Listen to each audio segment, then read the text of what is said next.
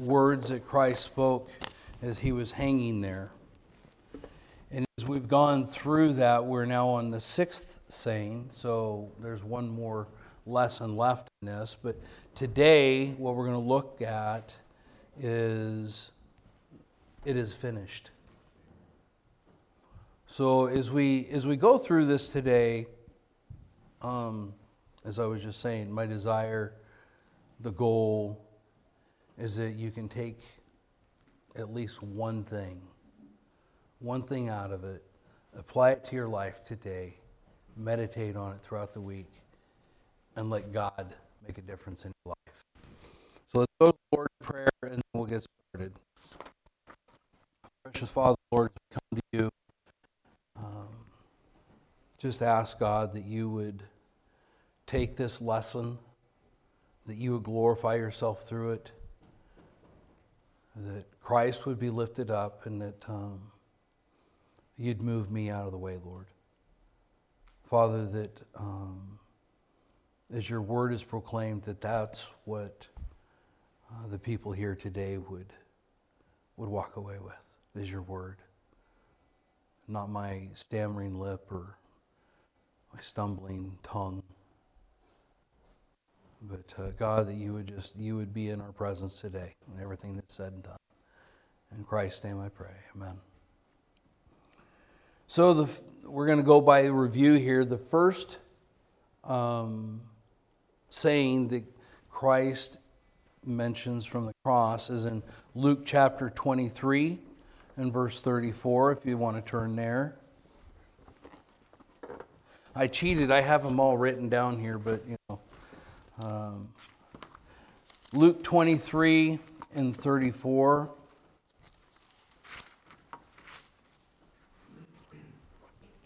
And it says, Then said Jesus, Father, forgive them, for they know not what they do.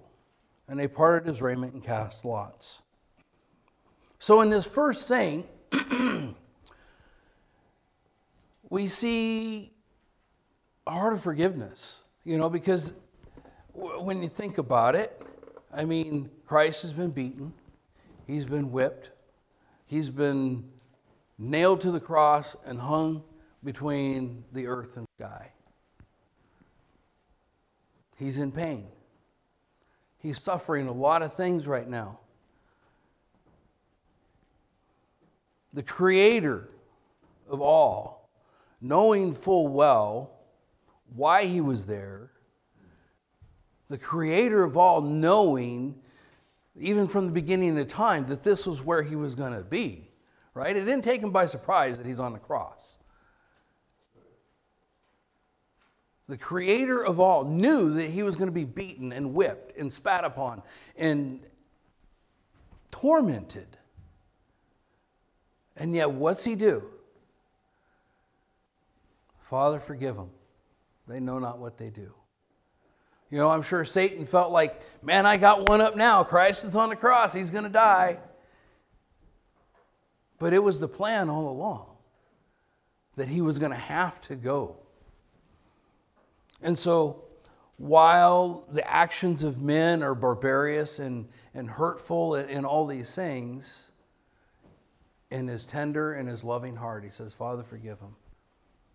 They know not what they do. They're just, they're, they're part of the plan.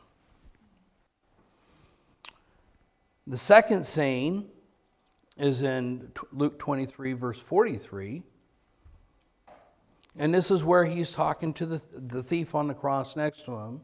He says, And Jesus said unto him, Verily I say unto thee, today shalt thou be with me in paradise. And so, again, as we look at all the things that's going on, he's hanging on the cross, he's in pain, and he suffered a lot. And yet, still, in God's sovereignty and in his power, what's he do? There's a man that's repenting of his sin and asks forgiveness, and he shows his power once more, and he says, Your sins are forgiven. Today you'll be with me in paradise. If we go to John chapter 19, is the next saying.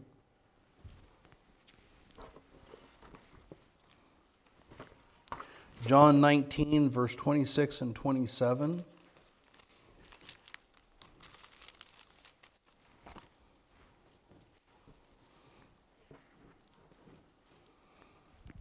He says, When Jesus therefore saw his mother and the disciples standing by, whom he loved, he saith unto his mother, Woman, behold thy son. And then saith he to the disciple, Behold thy mother. And from that hour, that disciple took her unto his own home.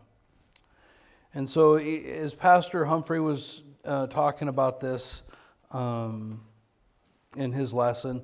You know, it doesn't say that she wasn't there for the rest of the crucifixion, but it does say from that hour he took her to his home. So the idea is that, you know, at that point, the disciple says, okay, let's go.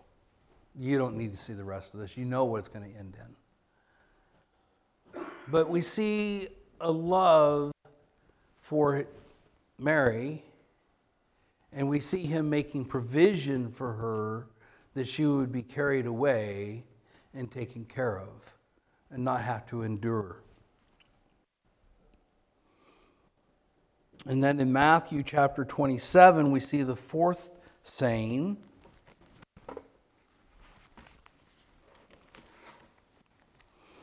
Matthew 27 46.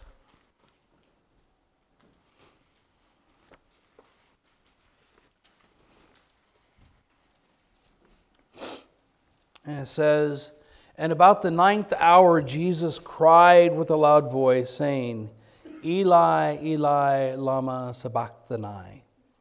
That is to say, My God, my God, why hast thou forsaken me? And so when we think about this, God forsaken of God, um, you know, the, the father turns his back on the son. He can't look at his son because of the sin of the world being placed upon him. You know, for the first and only time in the existence of God, there's a separation between the Father and Son. While Christ bore the penalty for mankind's sin, he then had to endure that, that pain of separation. As a father turns his face from his son and, and, and the sky turns black and there's darkness for the space of three hours. The answer to the question, My God, my God, why hast thou forsaken me? That's something that, you know, I would say that in our own finite mind, we could never even really start to wrap our minds around. You know, I mean, as a child of God, we, we understand, you know, the grace and peace we have in His presence, but we don't understand a relationship that is so close that you, know, you, that you think alike and you understand 100%. And so the question, why hast thou forsaken me? Because of your sin and mine because of the sin of the whole world. It was so um, vile that God, the Father, couldn't even look upon his Son.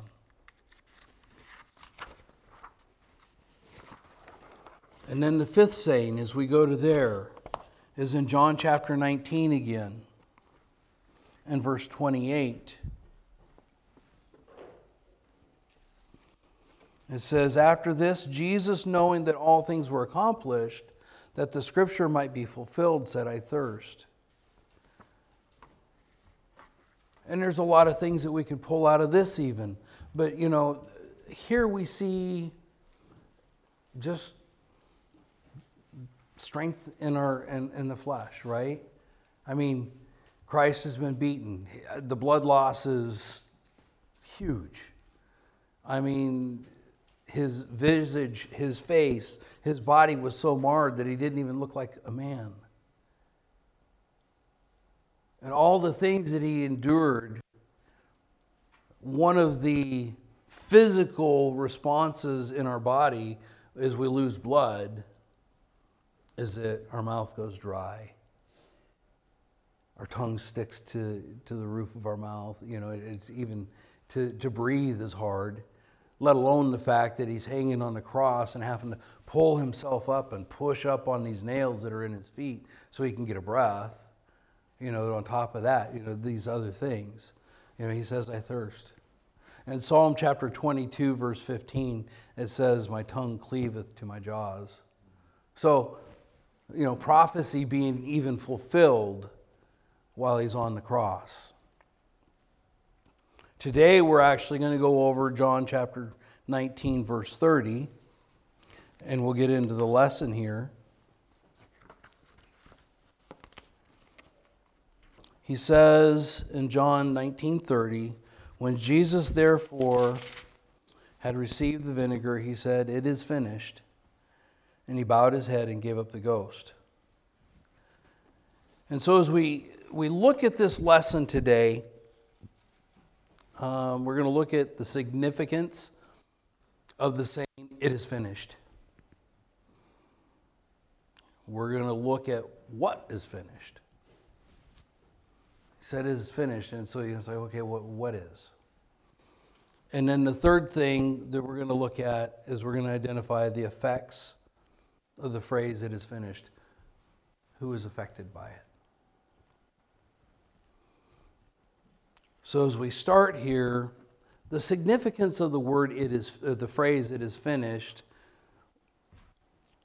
Um, there's three times in, in the Bible that we can specifically look at where God was involved and, and that phrase or that idea that it's done, it's finished, it's over with, are brought up. The first is in creation. So if you go to Genesis chapter 2, verse 1,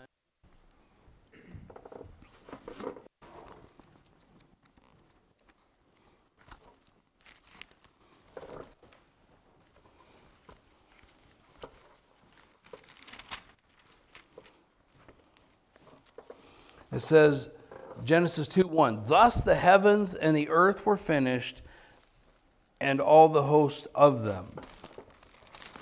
So the idea would be here that, uh, you know, six days have, have gone by. He's created the heavens and the earth. And while we're here, let's park for just a second.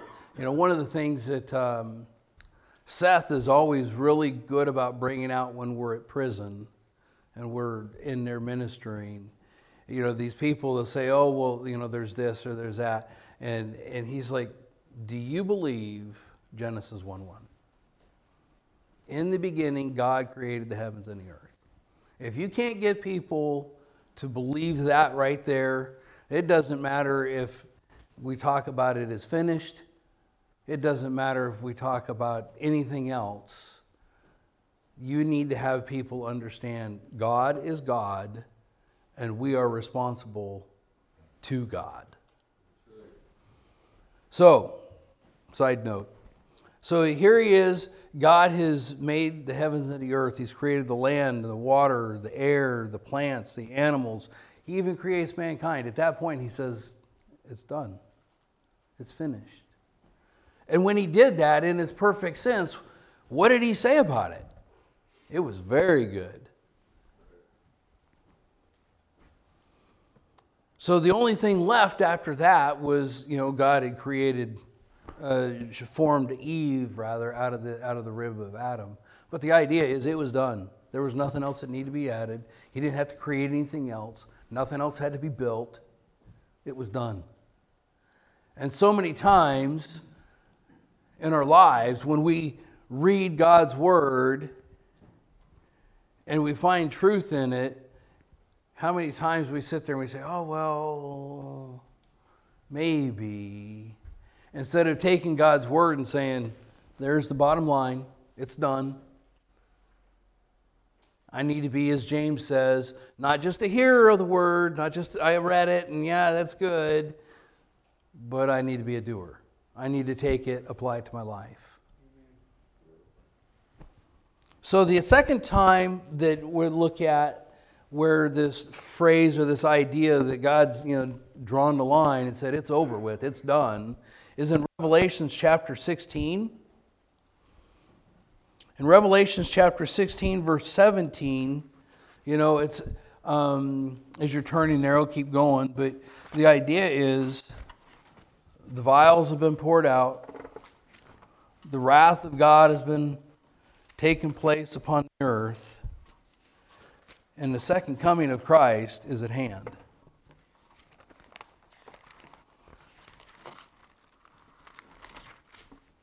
So Revelation 16 and 17 says, And the seventh angel poured out his vial into the air, and there came a great voice out of the temple of heaven from the throne saying, It is done. Everything that I'm going to do, I've done. It's done. The word finished in Genesis and the word done in Revelations bears a similar significance to the phrase that we see on the cross it is finished. And the Greek word, in, uh, you know, from it is finished is teleos, which means to bring to a close, to finish, to end, to perform, to execute, to complete, to fulfill. And we look at those uh, there's, there's, there's nothing else that needs to be done, right? It, it, it's like the period at the end of a sentence, it ends that sentence. If we look at the phrase from the cross, it is finished, they say, it's done. There's nothing else that needs to be done. If you look at, I don't know any, if anybody here has watched the movie The Passion, but in the movie The Passion, the guy that is portraying Christ on the cross, he doesn't say it is finished. He says it's accomplished. So that Greek word is different. And so instead of teleos, which is it is finished, it's epitelio, which is similar, but is not correct. And so the idea of epitelio means to fulfill further, to perform, undergo, bring to pass, or do. To look at those, well, they're similar, but there is a significant difference between those two. To finish, to end, to perform, to execute, to complete, to fulfill. And when you look at the other, you know, to undergo, to bring to pass, or do, fulfill further, it gives us this idea that, you know, Christ's death is either significant or Christ's death is sufficient.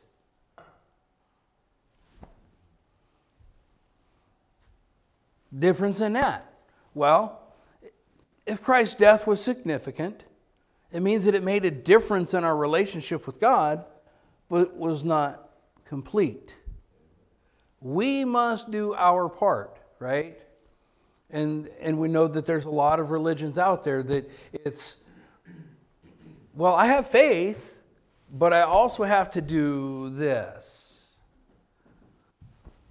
Titus 3:5, not by righteousness what I have done,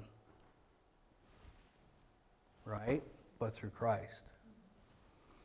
So if Christ's death is sufficient, what's that mean? It means it's complete. I don't have to do anything else. I simply need to come to Him and repent and ask for forgiveness. I don't have to take Mass. I don't have to be sprinkled. I don't have to be taking the sacraments.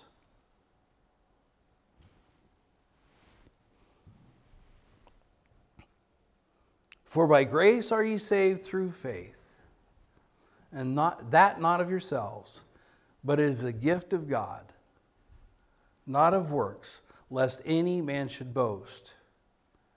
Christ's death was sufficient. So Christ saying it is finished was simply saying, I have finished my work and it stands forever. These words do not signify the ending of his life, but merely the ending of the work he had come to earth to accomplish. So, in the grammatical sense of it, this word or this phrase, it is finished, it's in the perfect tense, which means past, present, and future. Forever is done. So then we look at our second point, which is what was finished? What was it that he was talking about?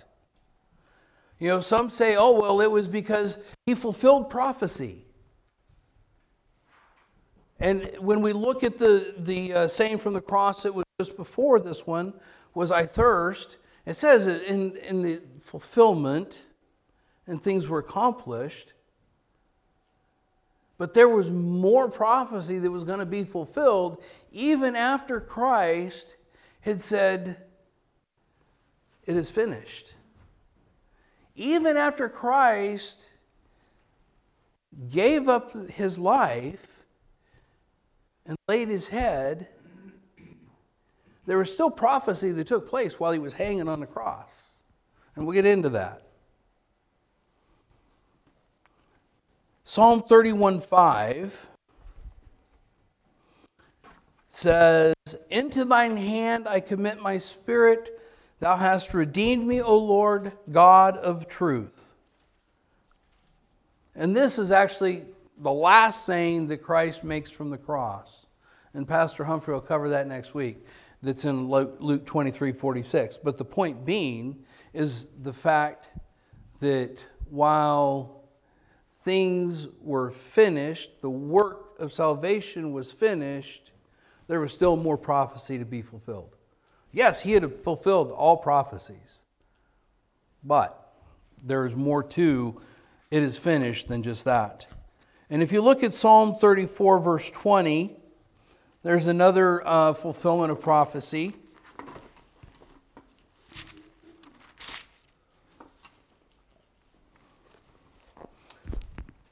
and this, of course, is after his death, he keepeth all his bones, not one of them is broken.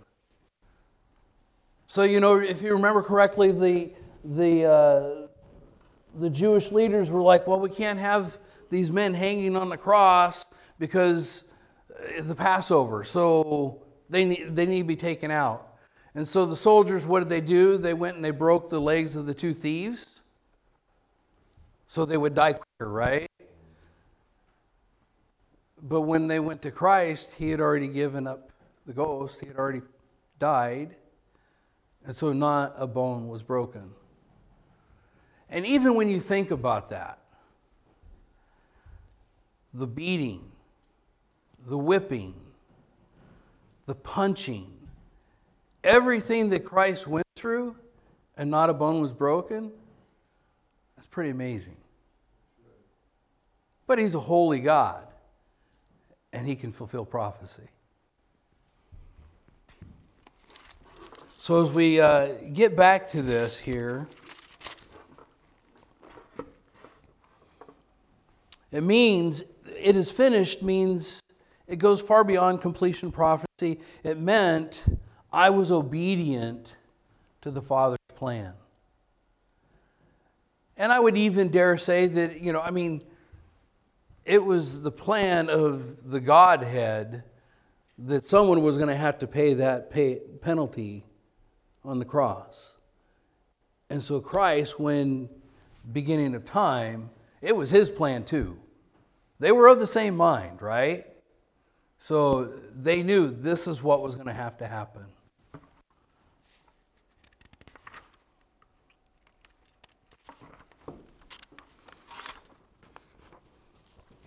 And so, if it wasn't just prophecy that was finished, then what was finished? The final sacrifice for sin. The final payment for your sin and mine. That's what was finished. If you go to Hebrews chapter 10,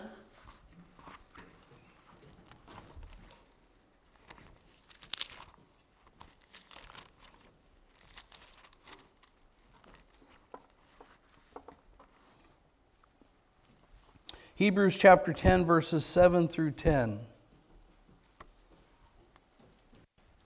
Then said I, Lo, I come. In the volume of the book it is written of me to do thy will, O God. Above when he said, Sacrifice and offering and burnt offerings and offering for sin thou wouldest not, neither hast pleasure therein, which are offered by the law. Then said he, Lo, I come to do thy will, O God. He taketh away the first, and that he may establish the second, by the which will we are sanctified through the offering of the body of Jesus Christ once and for all.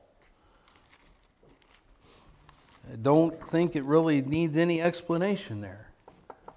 What was finished? Christ came, lived his life, died on the cross, bearing your sin and mine. In Mark chapter 10, verses 45,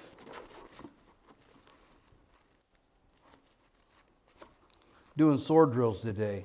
Who's getting there first? Mark chapter 10, verse 45.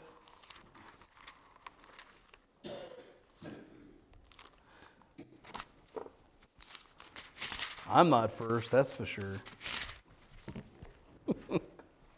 Mark 10 45. For even the Son of Man came not to be ministered unto, but to minister, and to give his life a ransom for many. So, we see here that, you know, what is finished was the fact that Christ came to show the world that he was the way, the truth, and the life, and no man comes to the Father but by him. And in that living his perfect life and dying on a cross and bearing our sin, what was finished was the fact that he had made that final sacrifice. In, in Isaiah 53 6, it says, All we like sheep are gone astray. We have turned every one to his own way. The Lord hath laid upon him the iniquity of us all. 2 Corinthians 5 For he hath made him to be sin for us who knew no sin. Why? That we might be made the righteousness of God in him.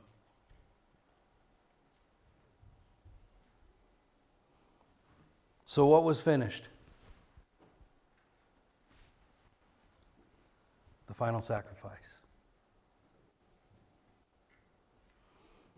So, because the veil, or because the payment of sin was completed, we have access to God through Christ, right? And so, I have proof of it. So, in the days of sacrifices, and the priests going to the temple and, bearing the Holy of Holies, there was the veil that separated them, right? No one was allowed to go in there except for the high priest. That was only once a year to make atonement. Even in that, the priest had a rope tied to their foot. And so if he went in, and he wasn't pure and ready, he would die in the presence of God, right? So they had to drag him out.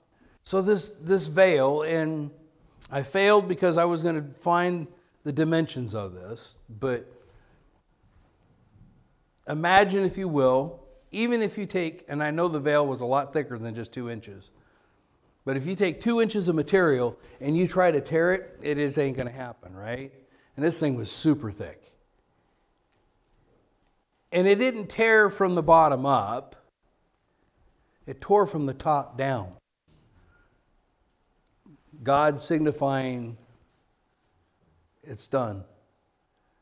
There's now a way to me through Jesus Christ.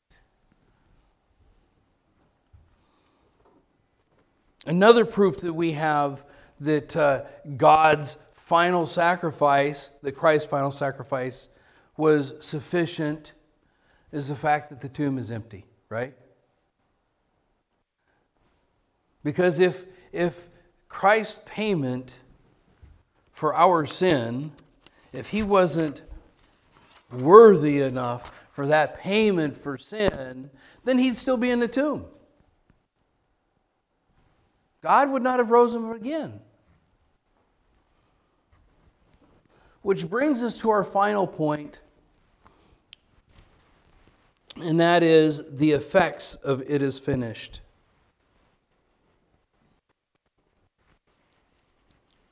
What has changed because Christ said, It is finished?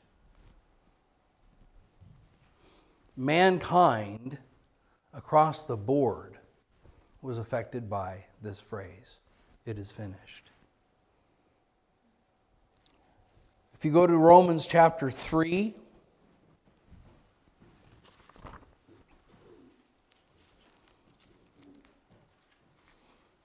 Romans chapter 3 and 19.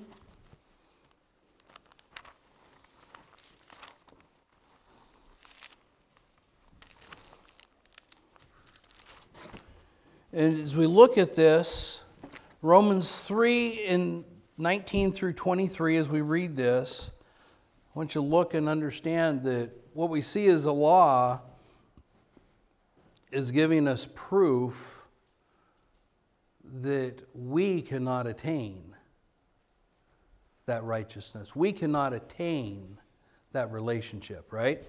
So, Romans chapter 3, verses 19 through 23 says, Now we know that all things, that what things soever the law saith, it saith to them who are under the law, that every mouth may be stopped, and all the world may become guilty before God.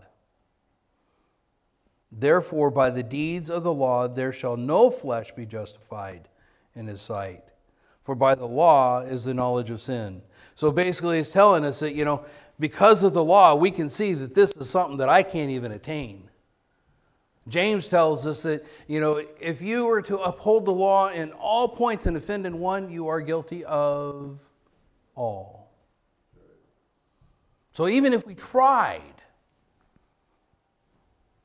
we cannot attain to the holiness and the righteousness that we must for salvation because it's, it's not in us. Romans 5:12 Wherefore by sin entered into the world by one man and death passed upon all men because all have sinned.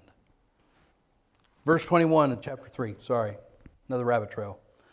But now the righteousness of God without the law is manifested, being witnessed by the law and the prophets, even the righteousness of God, which is by faith of Jesus Christ, unto all and upon all them that believe. For there is no difference, for all have sinned and come short of the glory of God. What, you know, how was mankind affected by it is finished?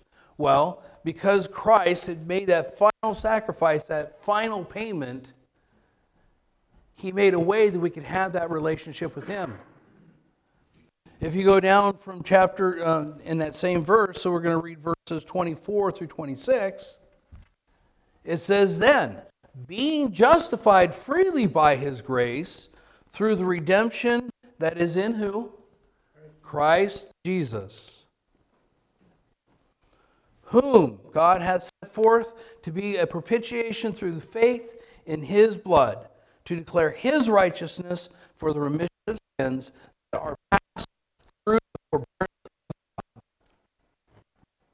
To declare, I say at this time, his righteousness that he might be just and the justifier of him which believe in him. Find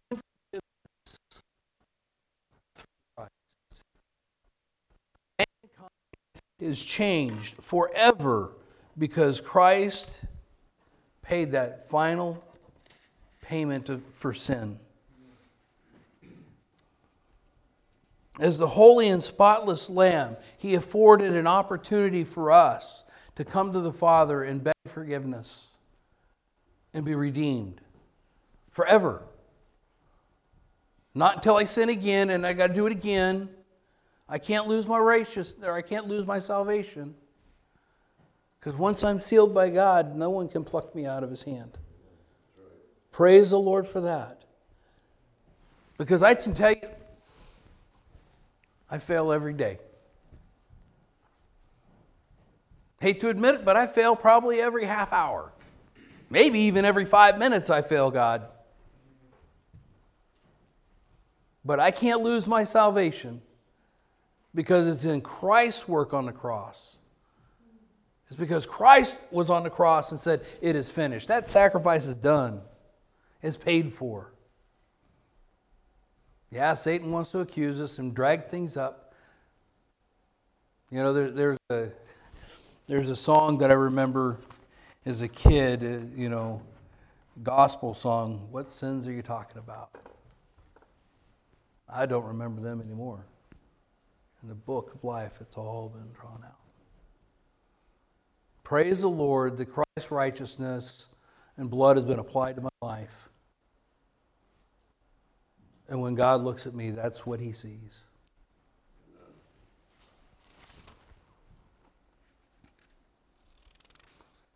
The other thing, or the other point to make out of this, is that in Romans 6:23, which we should probably all have memorized,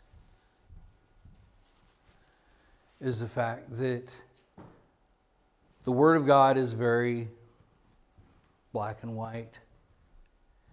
It tells us that the wages of sin is death, right? But there's a three letter word in there that's so huge, so huge.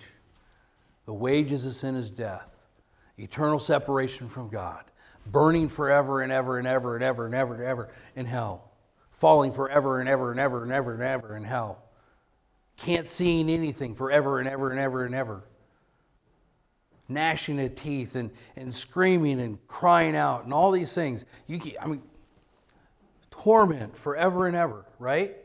Because of sin.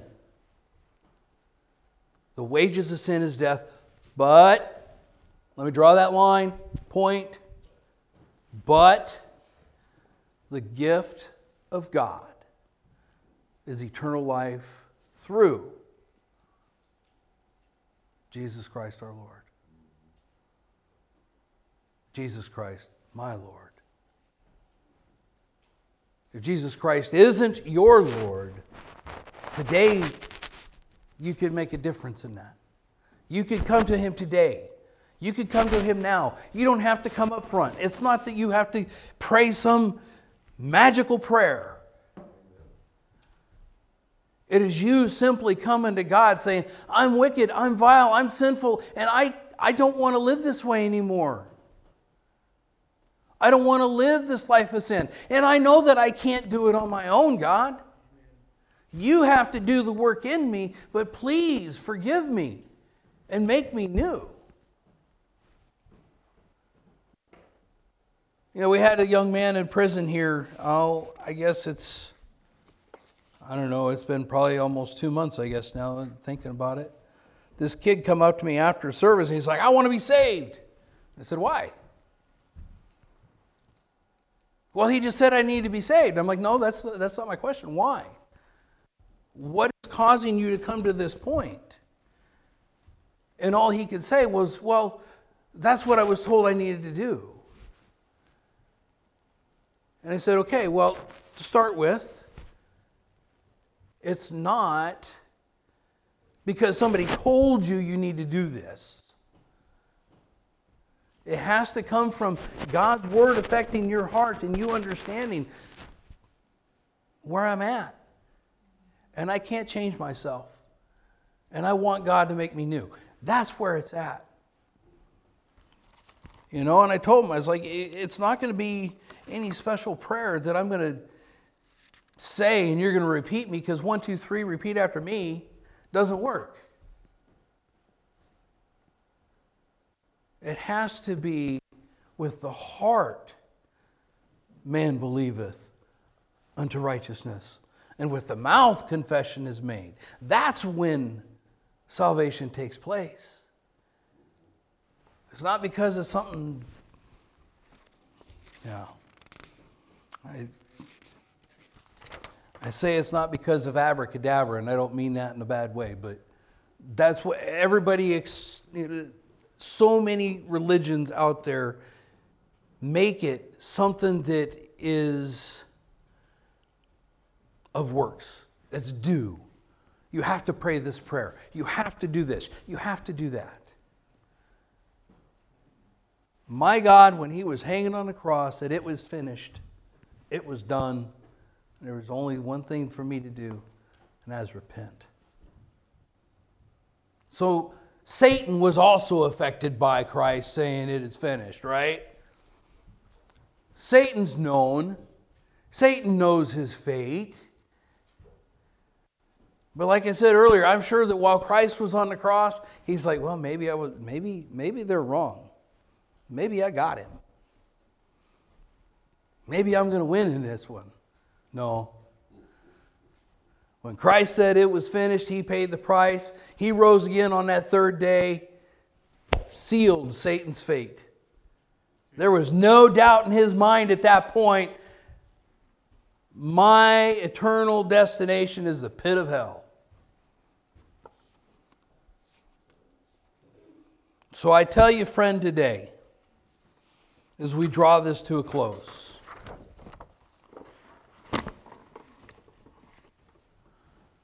Christ and Christ alone is the only way that you can be saved. It's not works. It's not, well, I'll pray this prayer and I'll do works. It's not Christ dying on a cross and my Lord and my God said it was finished.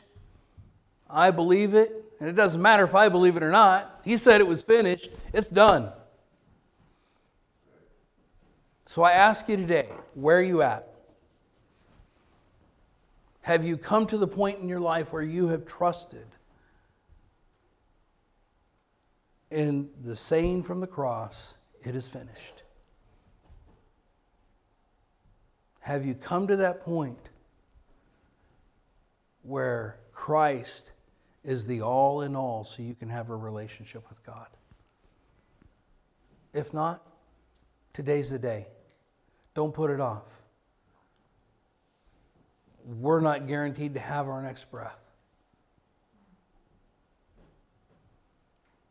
We're not guaranteed to walk out this door and go home and wake up tomorrow and go about our business as, as usual. There is nothing guaranteed in this life except that 10 out of 10 don't make it alive.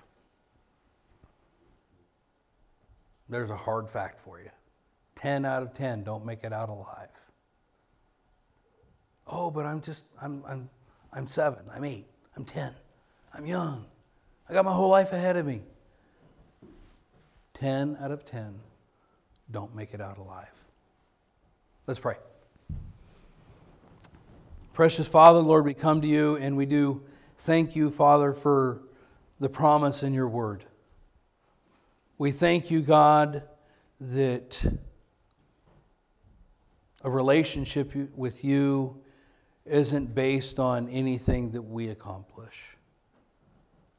We are frail, we're feeble, we're vile, we're wicked. There's nothing good about us. Even your word tells us that all our righteousness is as filthy rags. But as Christ hung there on the cross and fulfilled the payment of sin and said, It is finished, it gives me hope. It gives hope to this dying world. That the very God that spoke it into existence desires to have a relationship with me. Pray that you be with the remainder of our day, that Christ be lifted up and glorified in everything that's said and done. And it's in his name we pray. Amen.